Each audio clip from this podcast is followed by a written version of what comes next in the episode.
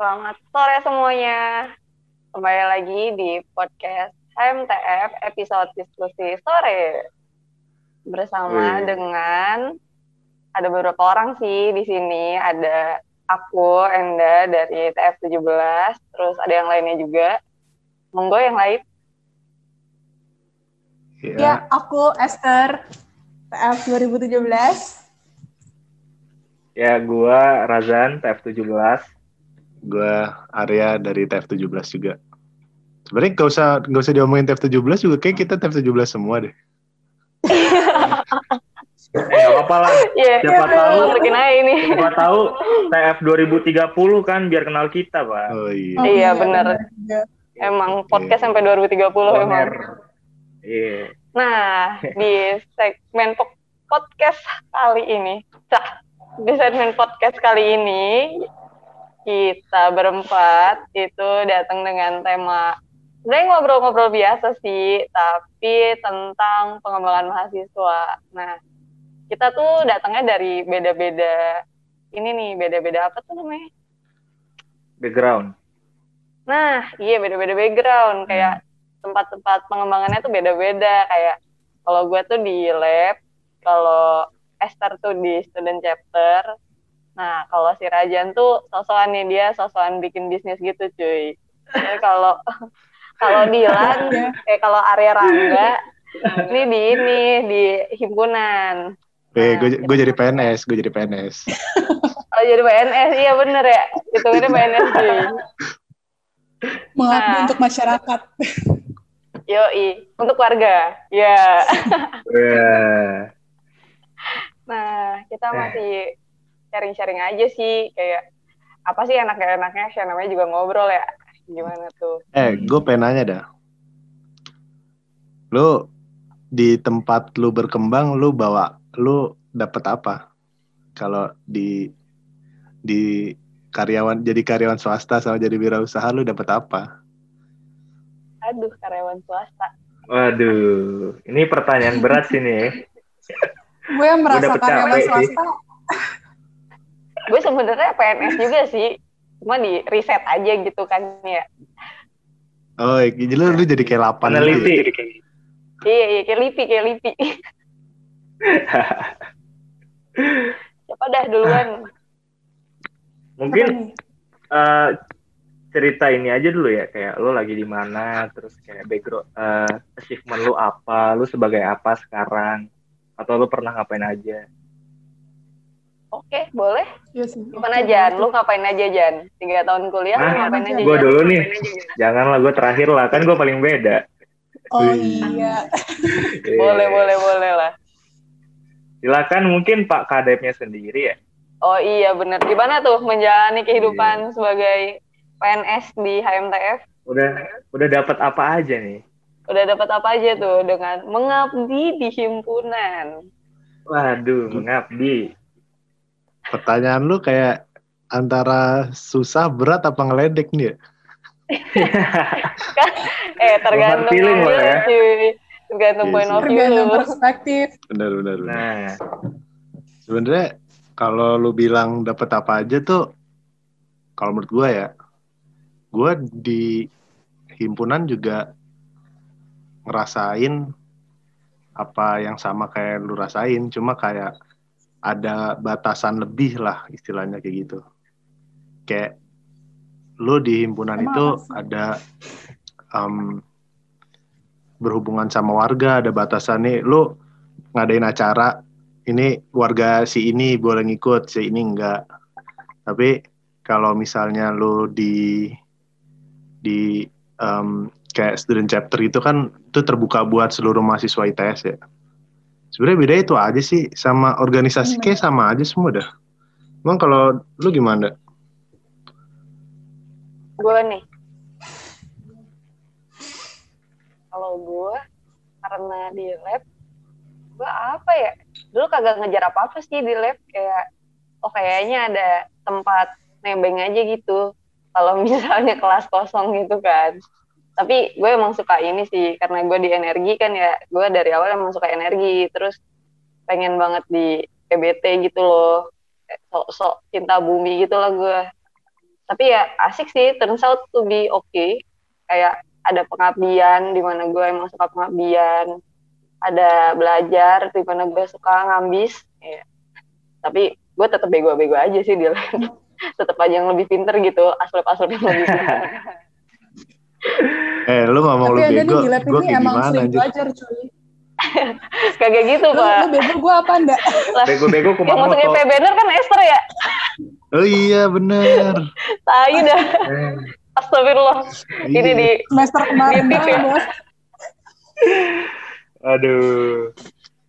Gimana dah, Esther gimana tar lu di SC sebagai inisiator? Woi, SRI ITS. Woi. Keren banget sih itu. Gila, pionir. Gila. Sekjen. Bimbing gue padahal anak formal. Sekjen.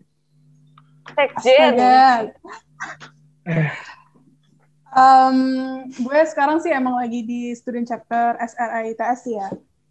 Apa yang gue dapetin sebenarnya lebih ke feel-nya sih gue.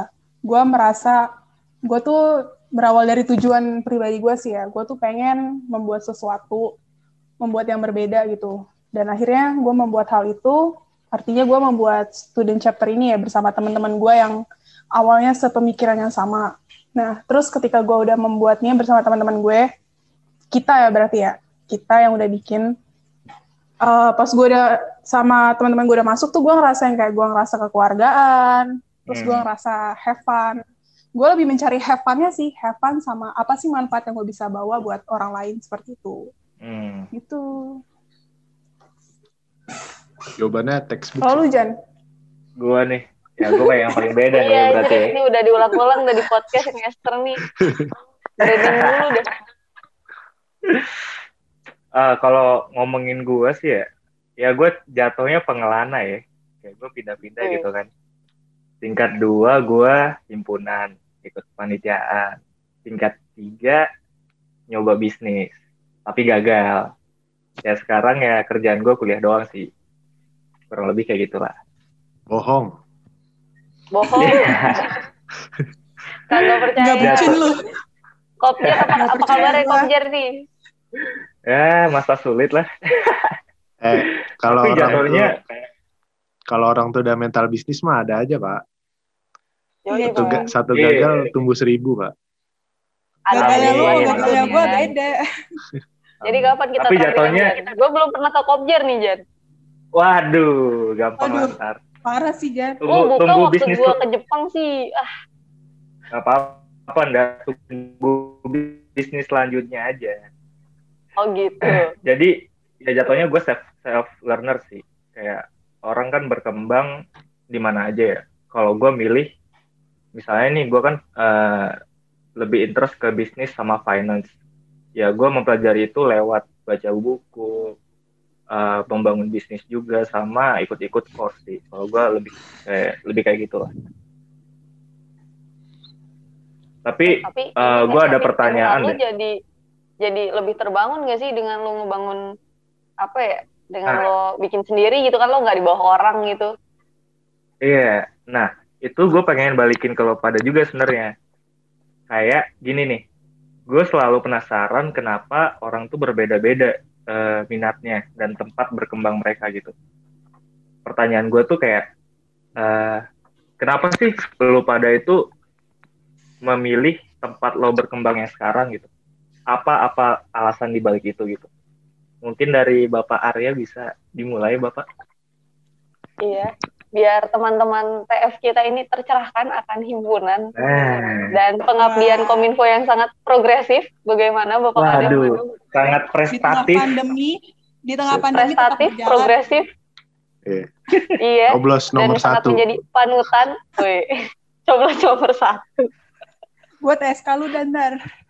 Sebenarnya ini kalau apa ya, kayak unek-unek gue sih sama orang-orang yang mau ke himpunan tuh, orang mikirnya kayak lu di himpunan tuh jadi wadah berkembang gitu. Jadi kayak lu nganggep himpunan tuh bimbel. Tuh gue paling kesel juga sih, maksudnya kayak bimbel ya? Gimana Lan? Orang gue pernah ada cerita nih. Jadi kayak orang dia itu ngerasa nggak apa ya, nggak dikembangin gitu sama himpunan. Padahal tuh bukan tanggung jawab himpunan juga buat ngembangin dia. Maksudnya nggak secara seluruh gitu ya. Maksudnya gimana ya?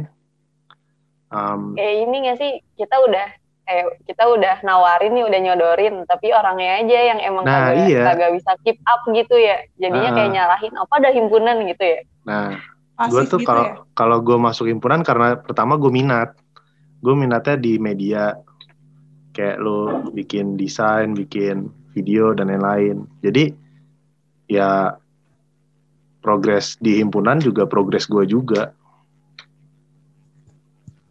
Kalau gue sih gitu. Berarti berawal dari lo suka desain, terus akhirnya lo masuk ke himpunan dan lo pengen berkontribusi buat himpunan gitu? Iya, kurang lebih sih kayak gitu. Kayak ini ya, lingkup yang tepat untuk lo, lo ngelihat himpunan kayaknya masih sabi nih buat lo kembangin, dan lo punya gifted lah untuk ngembangin di situ gitu. Iya, benar-benar. Yoi. Sabi juga. Berarti dorongan lu itu lebih kayak bagaimana lu bisa berkontribusi untuk suatu tempat dibandingkan apa yang lu dapat. Gua ngejar apa yang gua mau sih sebenarnya. Kayak gua nganggep himpunan itu atau departemen gua itu kayak kanvas. Jadi mau gua isi apa terserah gua. Entah itu salah atau jelek ya udah. Bagus ya bagus aja gitu. Dan waktu gue terapin itu ke staff-staff gue juga, menurut gue cukup efektif sih. Mereka juga kayak seneng gitu. Mereka kan gue suruh, udah kamu lo bikin aja acara terserah lo. Terus acaranya itu dinotis sama jurusan lain. Jadi kayak, oh ya acara HMTF ini ada nama lah gitu. Dan dia tuh juga ikut seneng juga. Nah, menurut gue itu sih yang itu sebagai reward dari kreasi lo gitu ya. Ya, iya. Itu tuh apresiasi harganya, itu ya. Apresiasi itu tuh harganya nggak bisa lu beli sama duit dah, lu kayak seneng aja gitu bawaannya. Itu sih yang gue dapet. Mantap. Emang inspiring banget ya. Gue tuh tipe orang yang beda sih sama Dilan. Kayak pandangan gue berbeda lah soal tempat berkembang gitu. That's why gue nggak join himpunan, gue join cuma setelah gue join tuh kayak gue ngerasa ini bukan tempat gue nih, bukan habitat gue lah ibaratnya kayak gitu. Kalau Esther sama Enda gimana nih?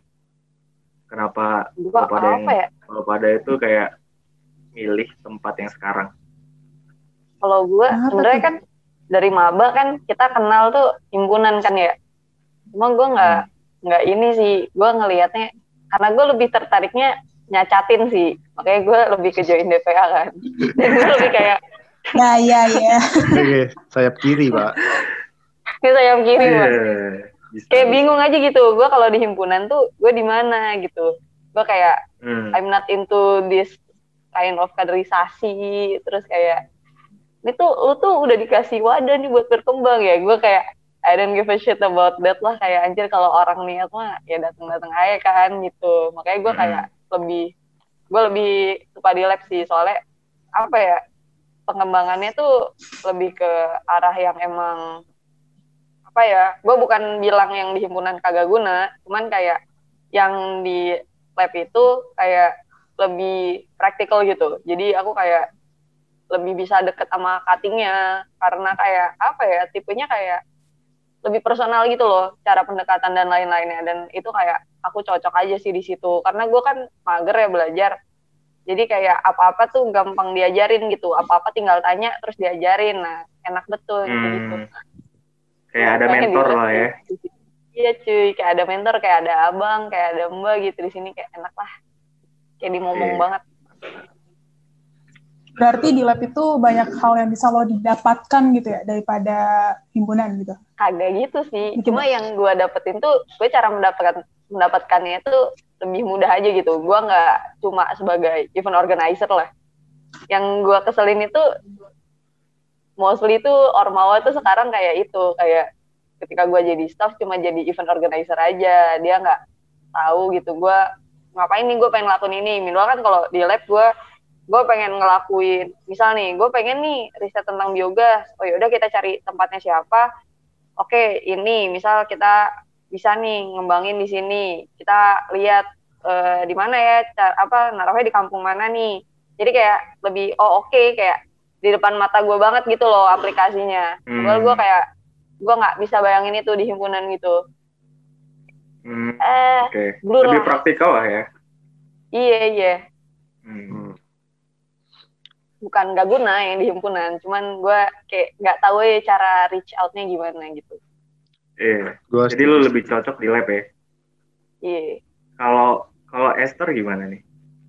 Iya nih, SC. Gue gimana ya? Enggak sih, gue tuh sebenarnya dari jujur aja nih, gue dari awal maba itu gue tidak mendapatkan ketertarikan buat berorganisasi di dalam departemen gue sendiri gitu, di dalam teknik fisika, dalam arti di himpunan gitu kan. Gue ngerasa kayak kurang cocok gitu. Mungkin karena gue dulu masih baru ya, gue belum bisa berinteraksi dengan orang-orang sini, gue lebih mudah berinteraksi dengan orang-orang luar TF gitu. Akhirnya gue ke PMK, terus di situ gue ngerasa, wah eksternal bikin gue nyaman nih. Jadi gue habis dari situ gue ke PMK tuh, gue jadi staff PMK, ya masih karyawan juga sih. Nah terus pas tahun ketiga gue sempet mikir gue kalau keluar terus gue pengen juga nih berkontribusi buat HMTF kan, tapi gue juga pengen keluar juga. Akhirnya gue ngambil FKMTF, yang mana gue dan teman-teman ya, kita tuh bawa image tentang HMTF dan kita bawa ke luar seperti itu. Jadi lebih intinya tuh sampai sekarang gue ke SRI student chapter itu kan di luar TF juga ya. Ya gue emang suka keluar sih, dan alasannya yang pertama gue lebih bisa ketemu banyak orang pol, gue ngerti karakter-karakter mereka tuh di luar seperti apa, terus lebih tepatnya tuh gue juga bisa how to survive gitu dengan orang-orang baru, dengan lingkungan baru seperti itu. Soalnya gue ngerasa gue gue nggak bisa di sini-sini terus nih, gue kayak harus move gitu. Dan sebenarnya kalau dibanding sama teman-teman di sini kan, kita kan punya pendapat berbeda-beda, pandangan berbeda-beda. Nah kalau dari gue sendiri, ya gue tuh emang suka move aja gitu, dari satu titik ke titik lain gitu. How to survive sih, gue lebih ke survive-nya sebenarnya. Kayaknya kudunya emang mahasiswa begitu nggak sih? Maksudnya emang hidup tuh gitu, maksudnya kita dari titik ke titik emang hidup gitu. Tuh gitu. Coba, kayak orang pace-nya beda-beda kali ya. Jadi kayak mungkin 3-4 tahun kuliah nih, wah gue pengennya di titik ini terus, ya gak sih? Iya. Gak tau sih, gue bukan menyindir orang-orang beda-beda ya. Sih. Nah, iya. Kemauan untuk berkembangnya. Jan, lu bisa belajar sendiri gitu, udah ada pad-nya, Jan? Kalau gue, gak terarah malah gue. Gue kayak abstrak gitu. Jadi kayak, gue nih sama sekali nggak tahu nih ketika gue mau masuk itu gue cocoknya di mana, dalam kesukaan gue apa atau keahlian gue apa, gue masih nggak tahu banget karena gue di SMA itu kayak ya pasif banget lah, gue cuma belajar doang. Nah jadi gue tuh baru explore soal apa yang gue suka, gue minatnya kemana, passion gue kemana, itu tuh baru pas kuliah. Contoh kayak tingkat 2 gue ngejalanin pengkaderan dengan maksimal lah karena emang gue interest, gue pengen nyoba gitu. Tahun kedua, gue nyoba ke dalam himpunan. Ini gue cocok nggak sih di himpunan kayak gitu kan? Gue coba sebagai staf hubu, gue coba kepanitiaan juga. Itu, jadi gue explore aja gitu. Nah di tahun kedua, gue tuh mikir kayak, apakah gue mau lanjut himpunan gak ya? Apakah ini kayak tempat yang cocok buat gue mengembangkan diri? Dan setelah gue pikir-pikir lagi, gue kurang cocok for some reason. Karena gue tuh tipe orangnya yang kayak independen banget lah. Kalau kata orang tua tuh susah gitu diatur. Iya, kayak gitu. Jadi gue lebih pengen kayak tempat apa lagi nih yang bisa gue coba gitu. Sebelum itu gue tuh orangnya ini keras sama diri gue sendiri. Jadi kayak willing gue untuk berkembang tuh gede gitu. Gue harus berkembang nih no matter what. Gue harus di pressure supaya gue jadi. Gue orangnya kayak gitu kan. Terus akhirnya gue kayak mikir, apa gue buka bisnis ya? Terus kayak dengan segala pertimbangan akhirnya gue nemu nih partner si Aji namanya, TF juga. Gue bikin bisnis, gue dapat pressure sampai sekarang. Walaupun bisnisnya nggak berjalan mulus, gue dapat banyak banget sih pelajaran. Dan gue nyaranin banget kalau emang lo pada yang mau punya mental yang kuat dan mempelajari banyak hal tuh, bisnis bisa jadi salah satu opsi sih. Tapi kudu taking risk banget sih, risk taker banget sih. Menurut gue kayak orang-orang tuh keren tuh karena keren di jalannya masing-masing ya, karena risk taker itu nggak sih. Dan menurut gue kayak ya lo kan temen gue banget ya, maksudnya kita temen jalan-jalan gitu aja, terus kayak tiba-tiba bikin bisnis. Anjir si Razan keren banget, gue kayak kok tiba-tiba udah jadi gitu ya. Iya mungkin gila, itu keywordnya ya, dalam artian supaya kita itu bisa berkembang, supaya kita itu bisa tahu mana hal yang bagus, mana yang enggak, kita harus berani mencoba nggak sih? Iya. Kayak apa ya? Kan? Sebenarnya tuh gue selalu percaya itu gini cuy, hidup tuh lo tuh cuma dikasih pilihan nih, ya sama Tuhan tuh dikasih, ini gue kasih pilihan A B C D E gitu. Terus kayak lo tuh tugasnya tinggal nyoba doang gitu loh. Kalau salah ya udah, kalau bener ya udah gitu. Kalau nggak diambil, gue punya insight juga nih. Itu tapi kayak sayang banget kalau nggak pernah ambil. Nih bicara soal berani nggak berani ya. Gue dapet nasihat nih dari orang yang gue jadiin role model lah. Di masa muda itu ya, katakan kuliah lah. Kita ambil case kuliah. Kalau lo gagal itu, case terburuknya apa sih? Ketika lo gagal dalam suatu hal gitu, lo gagal dalam bisnis, lo gagal dalam organisasi, lo gagal dalam event, case terburuknya apa gitu? Kayak lo nggak bakal meninggal besok kan kalau lo gagal? Iya. Lo nggak bakal dipenjara kan kalau lo gagal? Jadi kenapa enggak kayak gitu? Maksud gue nantinya kalau kita udah kerja, kita udah berkeluarga, kita punya tanggungan anak, istri. Di saat itu kalau kita gagal ya abis, udah kelar semuanya. Tapi kalau kayak di masa kuliah ini kan kayak kalau lo gagal, so what gitu. Lo malah dapet ilmu yang lo butuhkan supaya nantinya lo gak gagal lagi. Gue ngeliatnya kayak gitu sih. Berarti maksud lo harus berani mencoba gitu ya, gimana pun resikonya. Iya. Nah kayak apa ya, kayak lo malah rugi gitu ketika lo gak mencoba banyak hal. Dan nantinya ketika lo kerja, lo menyadari kalau anjir gue harusnya kayak gini nih pas kuliah, gue harusnya kayak gini nih pas kuliah. Gak ada yang mau dong momen itu. Iya. Gue juga dapat ini sih. Kayak ini sih, nunggoter duluan. Gue dapat sharing dari cutting gitu ya. Mereka tuh banyak yang bilang ke gue, Esther kamu coba ini, coba itu, tapi terserah kamu sih. Soalnya aku nyesel banget nih, kenapa sih aku dulu kuliah nggak gini gitu. Nah, dan itu kuliah aja ada yang mikir kayak gitu ya? Iya, mereka tuh yang udah alumni ya, mereka aja nyesel gitu. Terus mereka bilang ke gue, Esther kalau bisa kamu coba aja, walaupun masih ada sisa setahun nih, masih bisa lah dilakuin gitu. Gitu. Gue jadi emang sama lulu pada sih. Kenapa ya? Nggak gitu. Kenapa tuh? Nggak. Apa? Gue secara personal gue ngeliat lu tuh kayak, wah anjir lu berkembang di sini tuh kayak lu tuh jadi orang yang di dalam sendiri tuh suatu tekanan batin juga pak. Kalau lu mau tahu. Kayak gimana tuh? Maksudnya tekanan batin nih gimana maksudnya nih? Maksudnya gimana ya? Kayak lu dapat relasi baru. Iya. Yeah. Kayak lu di student chapter, lu kenal sama ini. Kayak situasi itu yang bikin lu kenal sama mereka kan. Dan lu harus kenal sama mereka. Sedangkan di sini tuh lu harus I get it. Lu harus effort dulu buat kenal sama orang banyak. Iya. Ini mirip yang dibilang Razan tadi sih, kayak lu berani enggak sih memulai. Nah, emang gue sebagai orang yang keluar ini, maksudnya ke student chapter, ke FKMTF, ke PMK yang keluar-keluar gini, effort gue, resiko terbesar gue tuh emang di awal-awal gitu kan. Gimana sih gue mengenal orang baru di situ, emang effort terbesar itu di awal emang.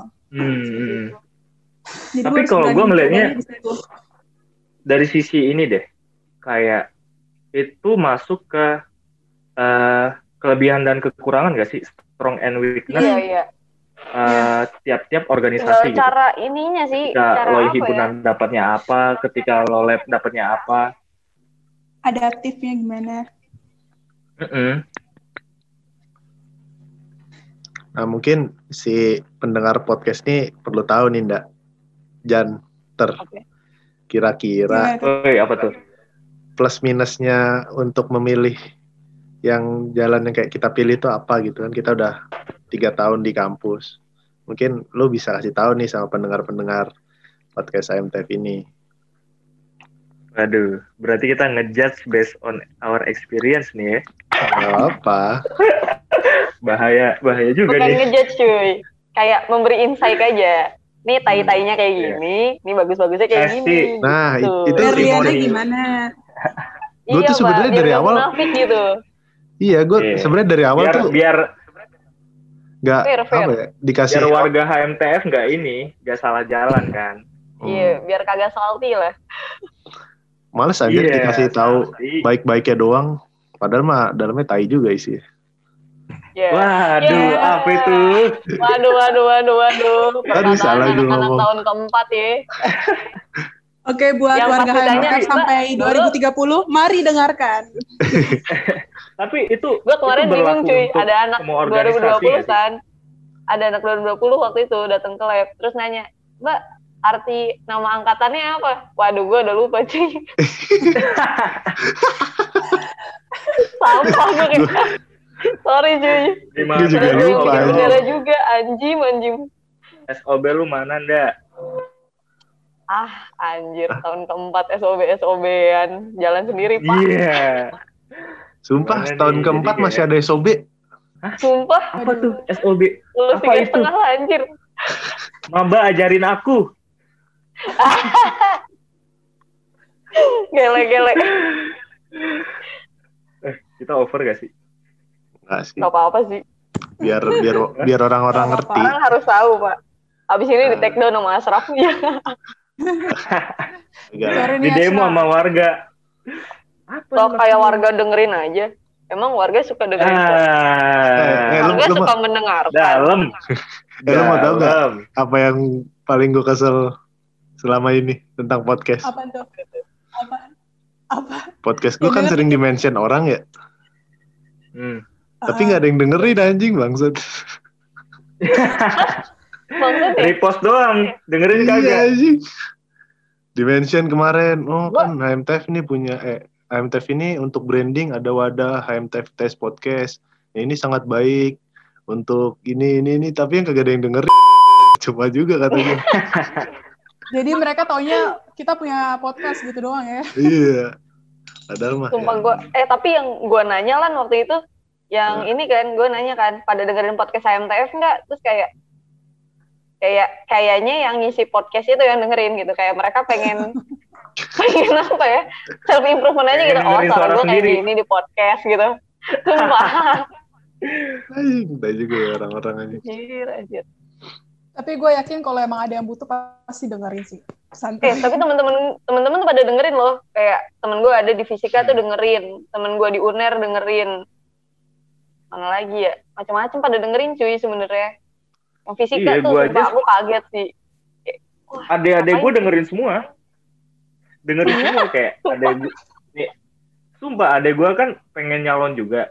Nyalon Kahima. Dia dengerin podcast yang Kahima IPK 4 anjir. Dan dia inspire banget. Wih, iyalah. IPK-nya auto 4 itu habis dengerin Jan. Amin. Kemarin sih 3,9 lan, tipis lah. Buset kata gue. Wah, kagak manusia. Bantingnya sama kakaknya ya. Wah, integralnya insecure. Halah. Ini kick Esther gimana caranya deh?